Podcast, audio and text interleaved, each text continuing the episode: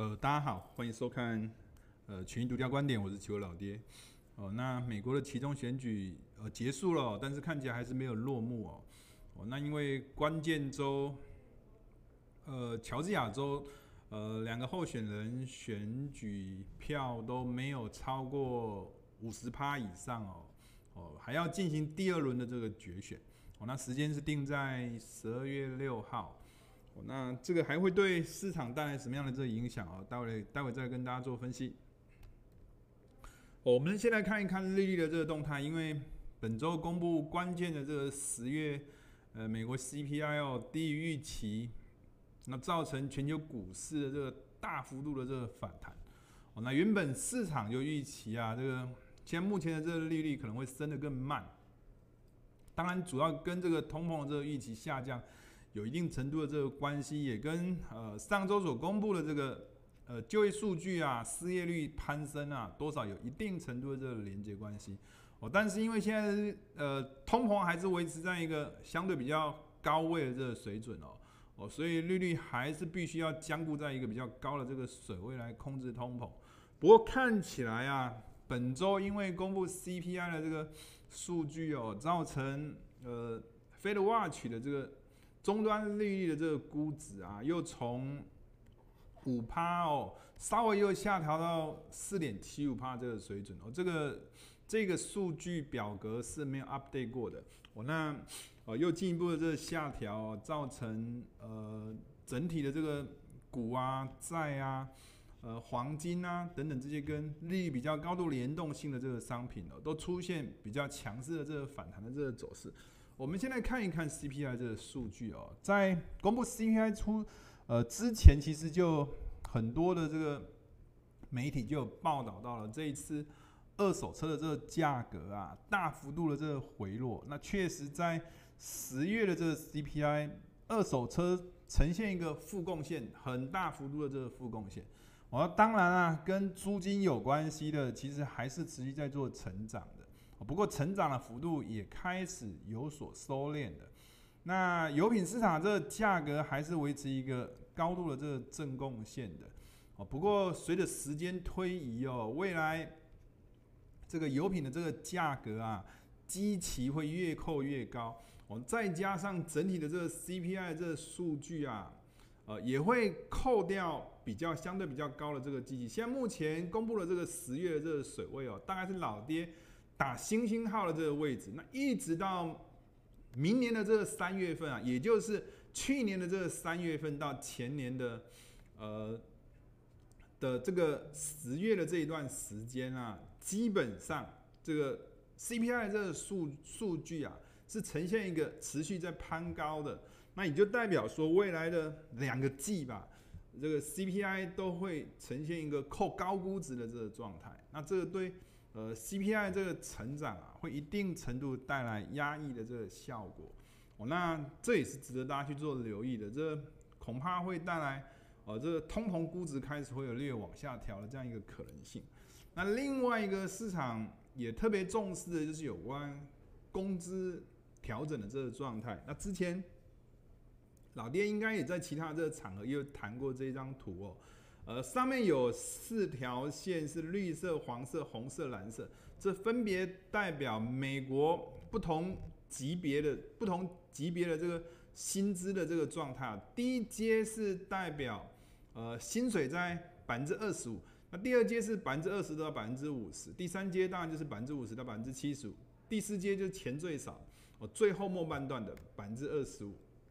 那这个四个阶啊。其实都可以看得出来，都从二零二二年以来都呈现一个薪资大幅度成长的这个状态。我虽然联准会是不承认有这个薪资的这个螺旋式增长啊，但是看起来哦，确实是有螺旋式的这个感觉。不过从结构上来看，可以看得出来，蓝色这个是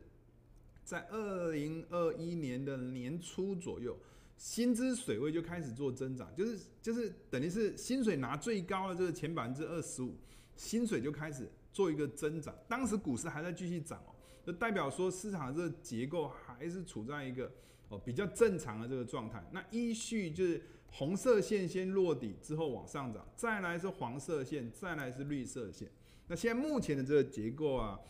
普遍上来说，每个美国人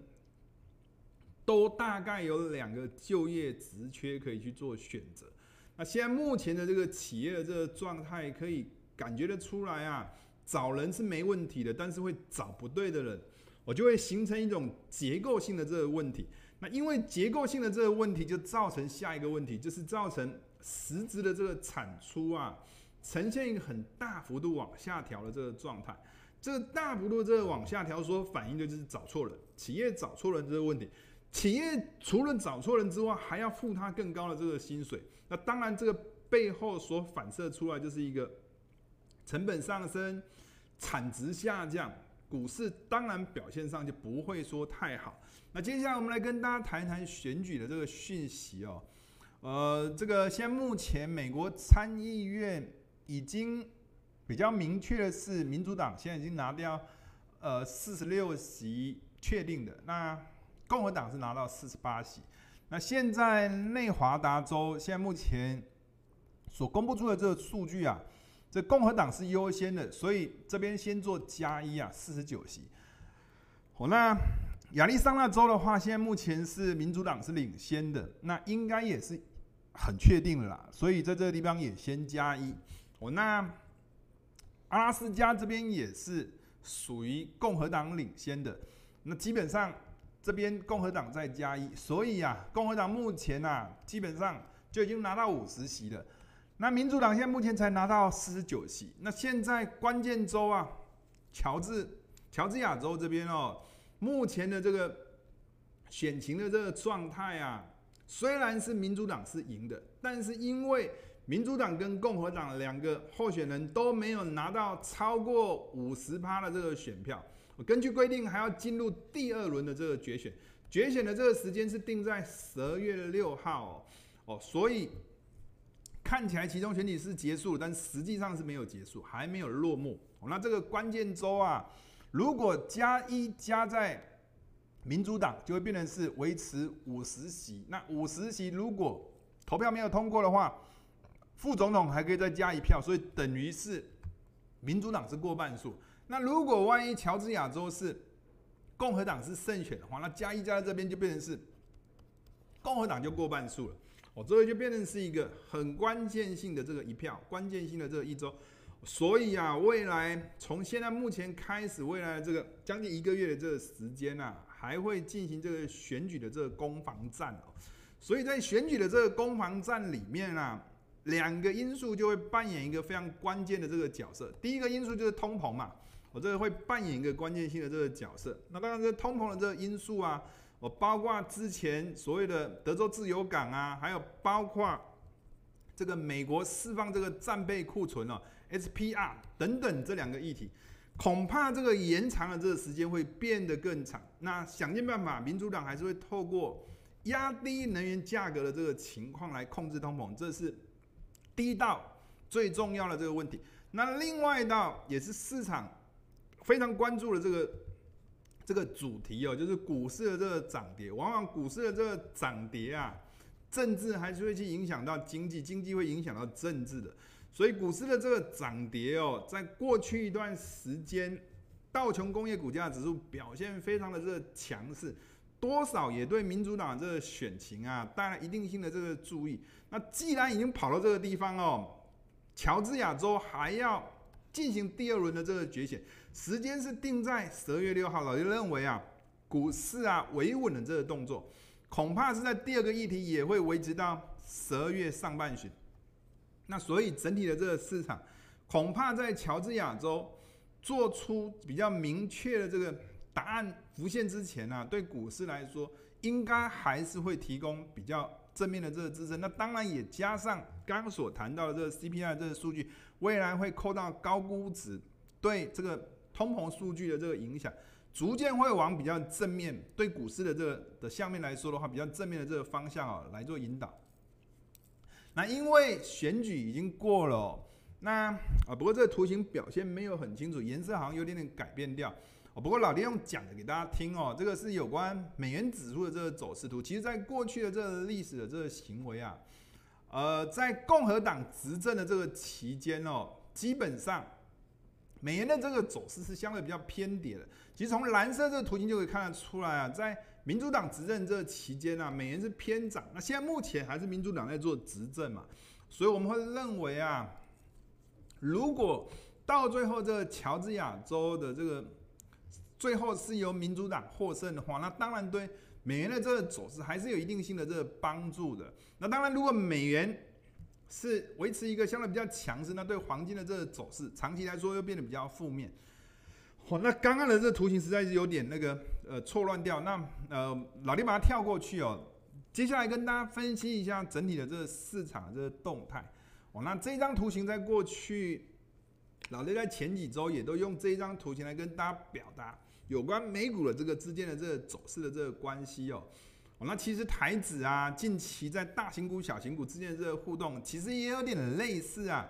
美股的这个道琼跟纳斯达这个走势的这个关系图，老爹所强调的是哦，在十月二十六号，老爹圈起来这个位置，这个纳斯达是走弱的，把它标示一个在往下。道琼是转强的，把它标示它是属于一个往上，所以现在目前的这个整体的这个走势啊，尽管是昨天 CPI 这个数据是远低于预期，但是纳斯达大涨，但是还是没有办法突破刚刚老爹所标示的这个十月二十六号道琼转强，纳斯达转弱的这纳斯达转弱这个起跌区域以上，还是没有办法站上。整体上来说，还是处在一个资金结构啊。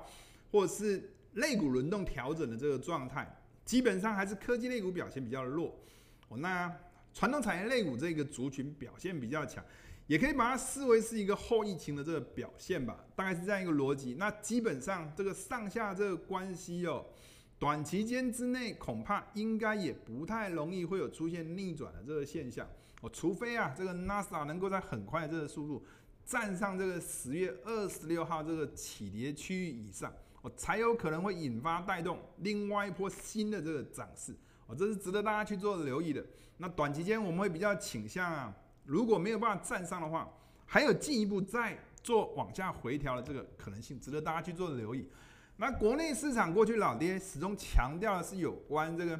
周期啊，呃，周期啊，基本上老爹认为啊，如果真正要去做分类的话，大概基本上期货端。大概有两种，一种就是属于合约结算的这个周期，另外一种是属于保证金交易的这个周期。行情如果持有多单，行情一直跌，不补保证金，可能到最后跌到二十五趴以下这个水准，可能会追缴啊断头。那基本上当多单做停损的这个情况底下，就有机会反转回升。如果一大票了，那这种是属于保证金周期的这个概念。那另外一种周期是。有关结算周期的这个概念，尤其在二零二二年以来啊，基本上都是属于走这种结算周期的这个概念。那它的周期啊，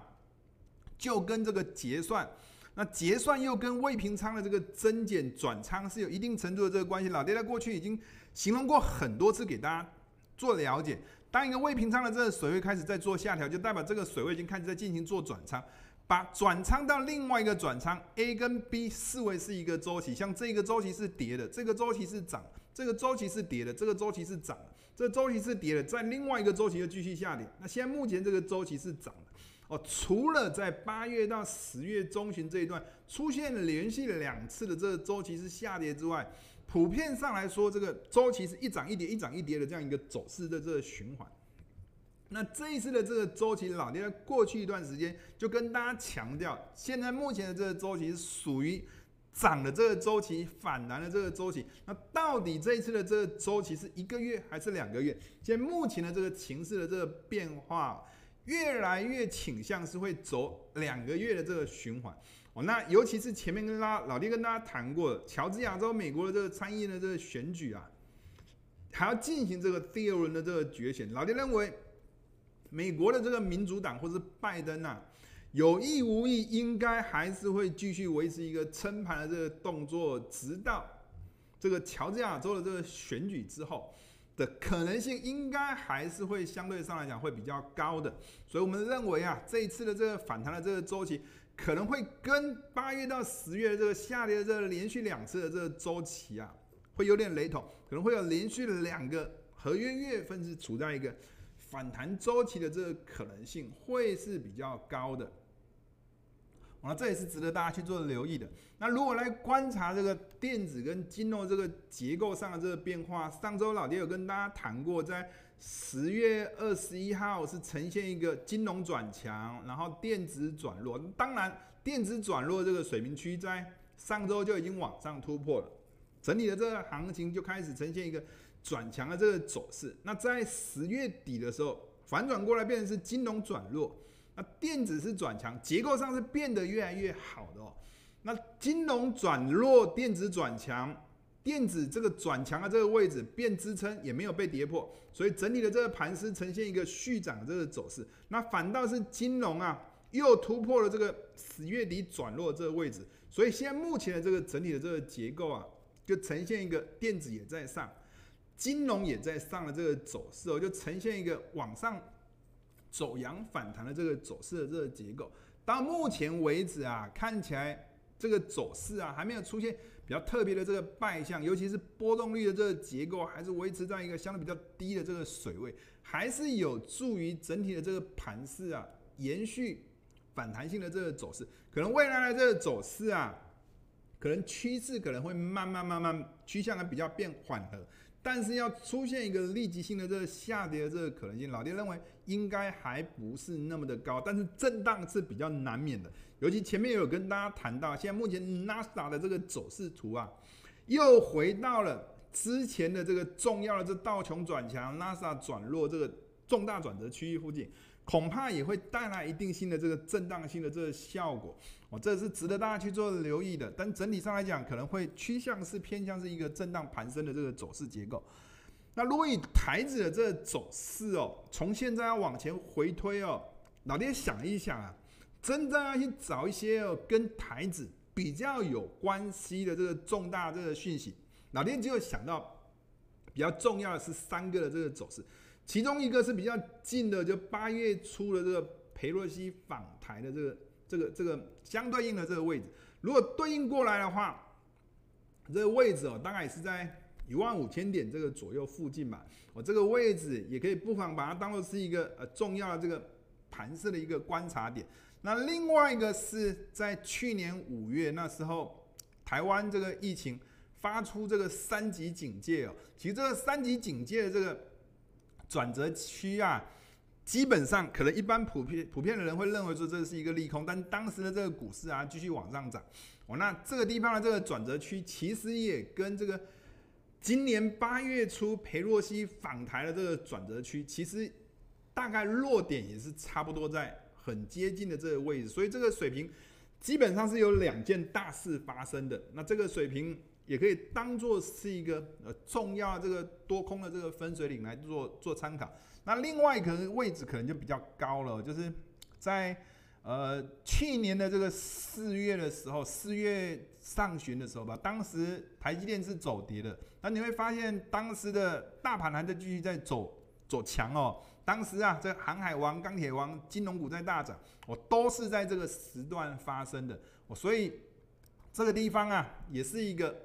海海王或是钢铁王的一个重要的这个转折区啊，也是值得大家去做留意。那这个位置就略比刚刚所谈到的裴洛西访台啊，或者岛内这个三级警戒、疫情三级警戒，呃呃比较重要的这个观察这个水位是值得大家去做参考的。哦，那啊接下来跟大家谈一谈国际市场入股的这个走势哦，呃。我们从技术上这个图形的这个角度哦，过去老爹始终强调这个四月二十六号美股在走弱，港股、入股在转强的这个重大这个转折区。那过去啊，恒生科技类股这个位置被跌破变反压哦，那入股也是被跌破了之后也是变反压。我们认为这一波的这个反弹啊，应该还是有很高的这个几率。再去回测接近这个水平的这个压力区啊，我待会跟大家说明一下背后的这个背景原因哦。那不过我们还是认为这个水平的这个压力区哦，在现在目前中国大陆清零政策还没有转变之前啊，恐怕要立即做一个突破还是有困难的哦，那整体上来讲，我们认为这个水平应该还是有它独特的这个重要性哦。那尤其是这个位置，也是在十月初，美股已经开始见底做震荡，陆股还在继续往下跌哦。就是中国呃召开这个二十大这个会议啊，也是大概是落在这个水平附近，也是一个重大这个政治事件的这个转折区。那主要啊，我们认为近期的这个陆股的这个反弹。这个反弹啊，大概几大因素吧。第一个是呃集团体，这个习近平跟拜登应该是有机会会面的，这是第一个。可能在政治的这个议题上，或许有机会会做出一个缓冲，啊，这个是值得大家去做留意的。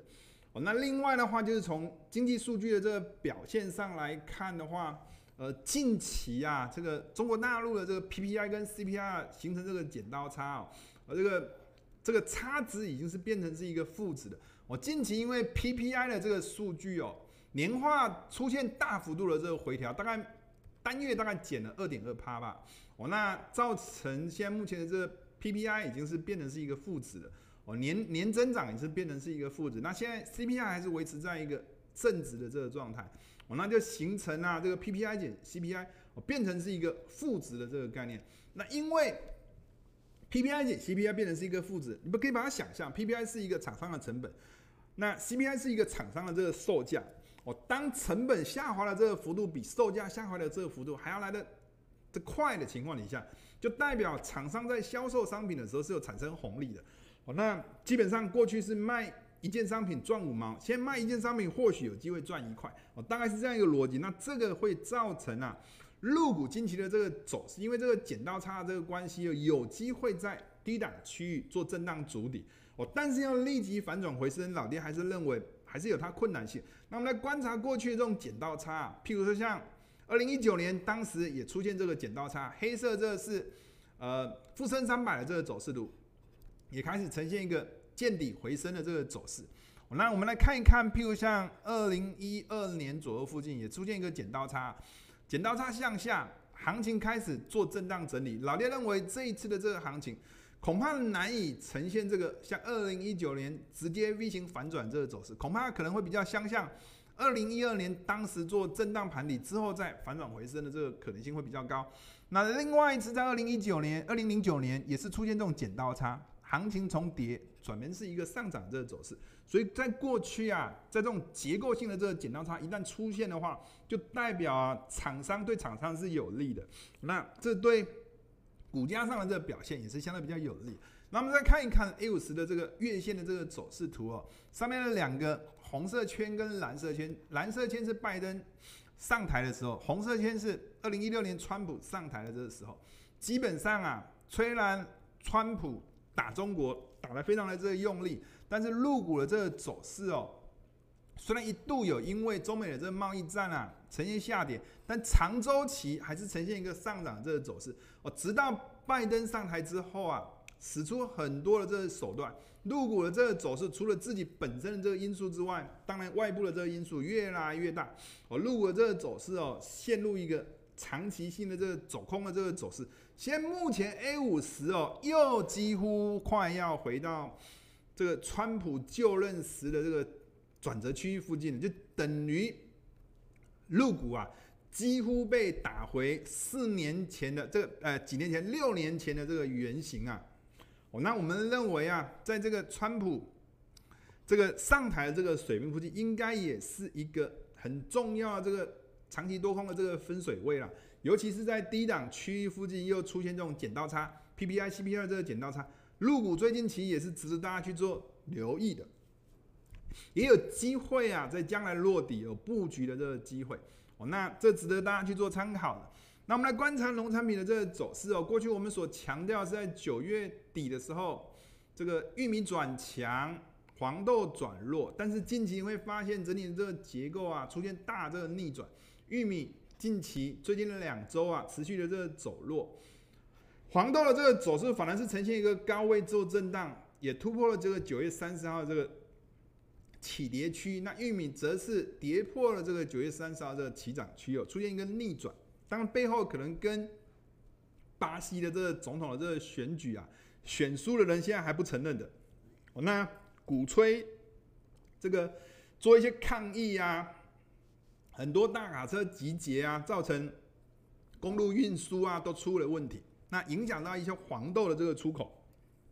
那造成近期的这个黄豆的这个价格哦，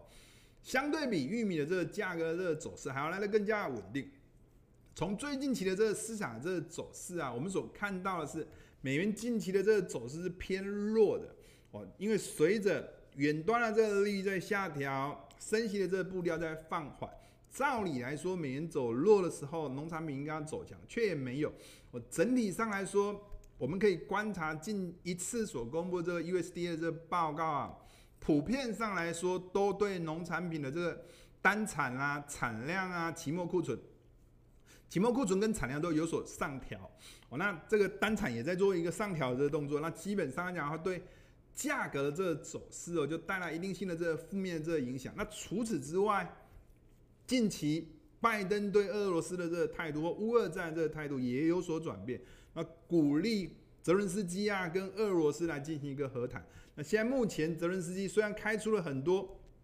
条件，是俄罗斯是不可能会答应的，但是眼。接下来呢是十一月中旬哦，泽伦斯基会参与这 G 团体的这个会议，或许也会变成是一个比较大的这个转折。那再加上最近其实乌克兰这个俄罗斯在乌克兰的这个区域啊，也开始进行一个撤军的这个行动哦。不管是展现诚意也好，或者是接下来因为有冷气团的这个报道，天气会变成极端的这个恶劣，也有可能是考量这样一个因素的这个关系。那整体上来讲。冲突下降啊，对农产品，尤其是玉米跟小麦这个价格这个影响，基本上解读上是偏向是负面的。那尤其是玉米也跌破了九月三十号这个转折区域以下，整体的这个走势哦，恐怕会转成相对比较偏震荡偏弱这个走势。那小麦当然也是差不多了，我小麦也同时受到黑海出口的这个影响，也同时受到乌俄情势。这个稍微趋缓的这个因素的这个影响啊，整体的这个走势可以看得出来，从十一月四号之后，美元急剧在走跌哦，美元急剧在走跌，但是小麦的这个价格也是偏向是一个走弱的这个走势哦。我在未来的这个走势的这个情势，恐怕就会变得相对比较偏弱。而近期不管是这个俄罗斯、澳洲等等这个地方啊，小麦的这个。产量啊，都比市场这个预期还来得更高的。我今年都呈现一个丰产的这个状态，那对这个农产品的这个价格，尤其是小麦这个价格的这个影响，恐怕也会带来比较负面这个影响，值得大家去做留意。尤其从天气的这个角度来看的话，当然这个跟现目前的这个这个农作物的这个影响啊，恐怕不是那么的大，因为现在目前美国啊，这个农作物几乎都已经收成完毕了。哦那。老爹主要跟大家谈一谈天气，主要原因是因为，呃，接下来的呃大概半个月左右的这个时间嘛，这个北半球啊，欧洲、欧陆或者是俄罗斯啊，接近这个这个欧洲的这个东半边哦，都普遍会笼罩一个比较低温的这个状态。哦，那冷气团南下，那美国整个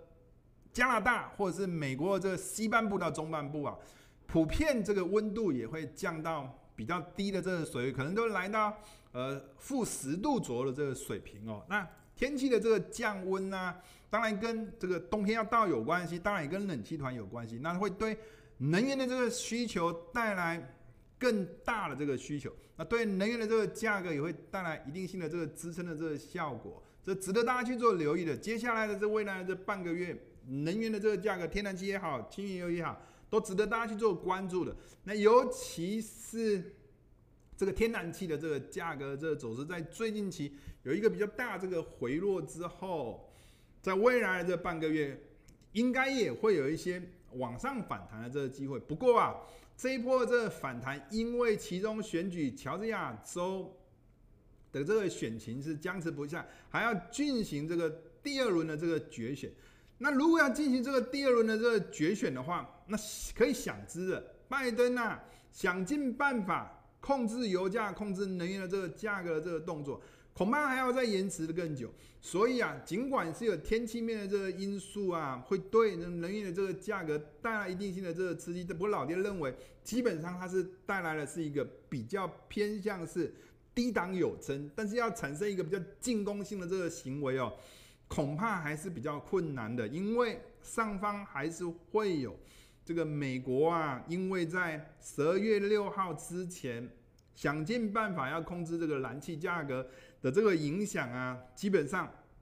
还是会做出一些释放账面库存，或是延后这个德州自由港的这个开通的这个这些讯息。那基本上我们会认为啊，这个天然气啊、新原油这些价格或许会有反弹，但是幅度应该还是有限的，值得大家去做参考。那以上是本周老爹呃独家观点，我们下周见，拜拜。